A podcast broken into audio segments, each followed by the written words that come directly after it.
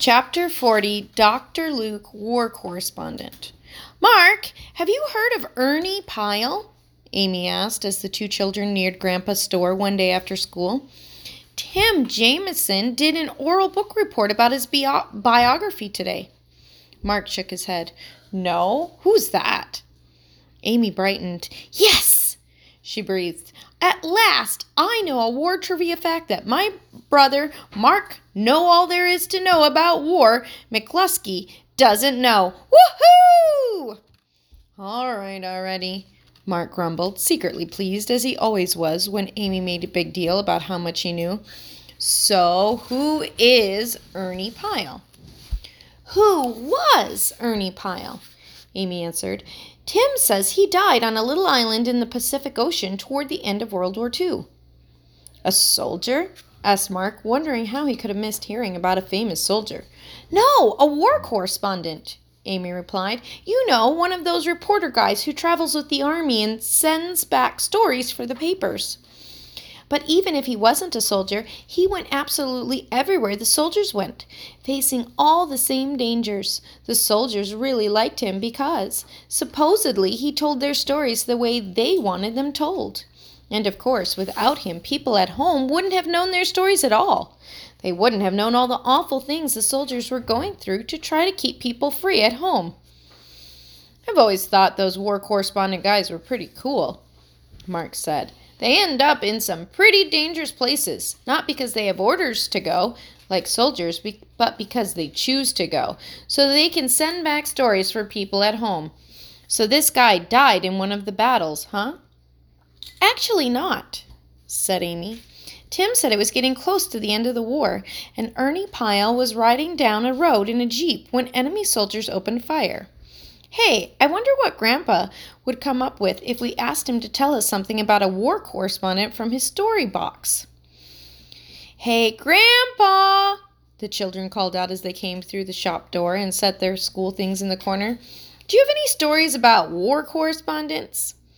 Grandpa laughed. He had been painting a large discolored picture frame. Now he said, War correspondents? Where did you get that idea? Grandpa stopped to think, his paintbrush poised in midair. Yes, he said finally. I think I could come up with a story that has a war correspondent. I knew it, said Mark, and shook his head admiringly. You can think of any one of your war stories for everything. Well, neither of us has any homework, so we're ready when you are. Grandpa applied the few strokes of paint, closed the paint can, and went to the sink to rinse his brush and wash his hands. Then he picked up his box and went to join the children. From here on out, most of the war stories in the New Testament are going to be about Paul. From the time Peter escaped from prison on, most of Acts is about Paul's missionary journeys which of course are stories of the gospel going into all the world. That makes them stories about Jesus rescuing people from Satan's rule and bringing them under his own. That makes them war stories. And there was someone who wrote many of these stories down so the rest of the church could know about Jesus' victories. Sure, the person who wrote Acts, Amy said, realizing this must be what Grandpa meant. Right, and who was that? asked Grandpa. The children looked at each other, then back at Grandpa, shaking their heads. It was Luke, said Grandpa. Not really a writer or a reporter, but a doctor. Is that the same Luke who wrote Luke? asked Mark. Grandpa nodded. But is that really a war correspondent? Amy asked spectacly. War correspondents are actually there at the battles. Well, Luke was, Grandpa assured her. At least he was there for many of them. Some of the stories eyewitnesses had to tell him, and Luke always made a point of getting information only from eyewitnesses, like any good reporter. But he often went along with Paul on his trips, so he saw many of the things he wrote about. Everywhere the gospel went, Grandpa said, settling into his storytelling, Paul and his companions found opposition.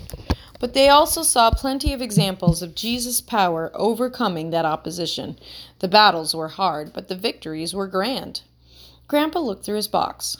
This is going to cover more than one battle, so I need a lot of pieces, he said, selecting several. He closed the lid. One of the first battles was on an island. Paul was telling the Roman ruler there about the gospel. and he was very interested. But there was a musician, magician, who lived on the island. His magic tricks had made him famous, and people listened to him. Now, this magician was trying to convince the Roman ruler not to listen to Paul. Grandpa set his first piece down on the box top. It was just a little stick. I know it doesn't look like much, he admitted. Pretend it's a magic wand and it represents all the times that forces of magic or demons tried to op- oppose the gospel. Finally, Paul spoke directly to this magician. He told him that he was a son of the devil and an enemy of righteousness. He told him that he'd be blind for a time, and immediately the magician couldn't see.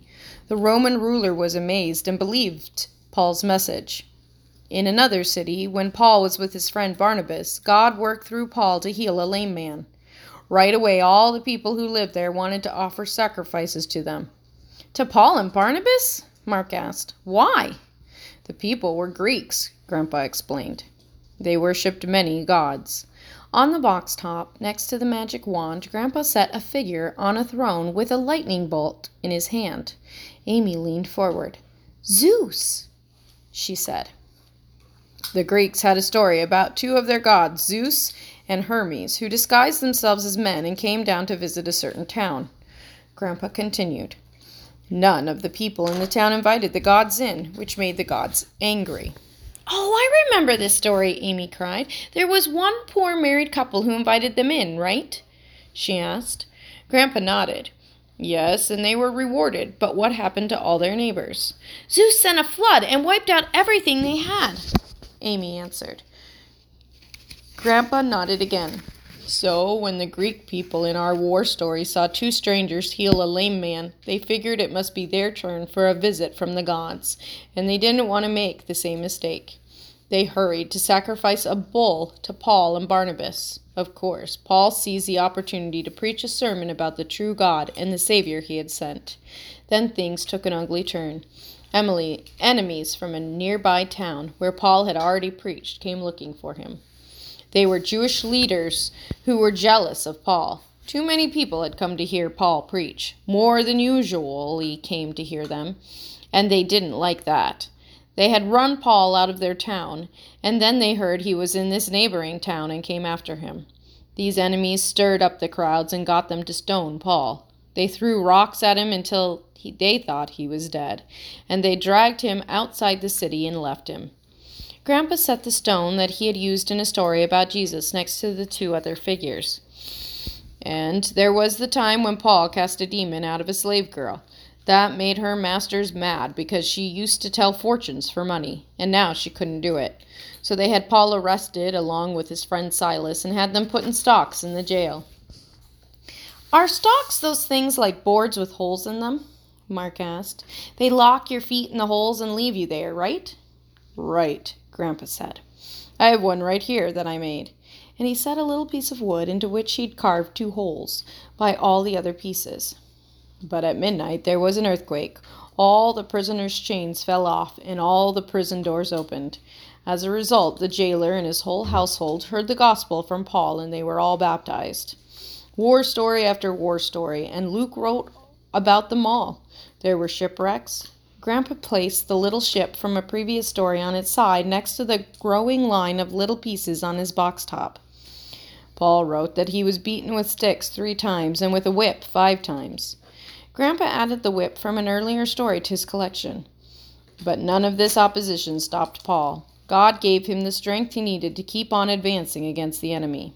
And captive after captive was taken from Satan's side and brought to God's side.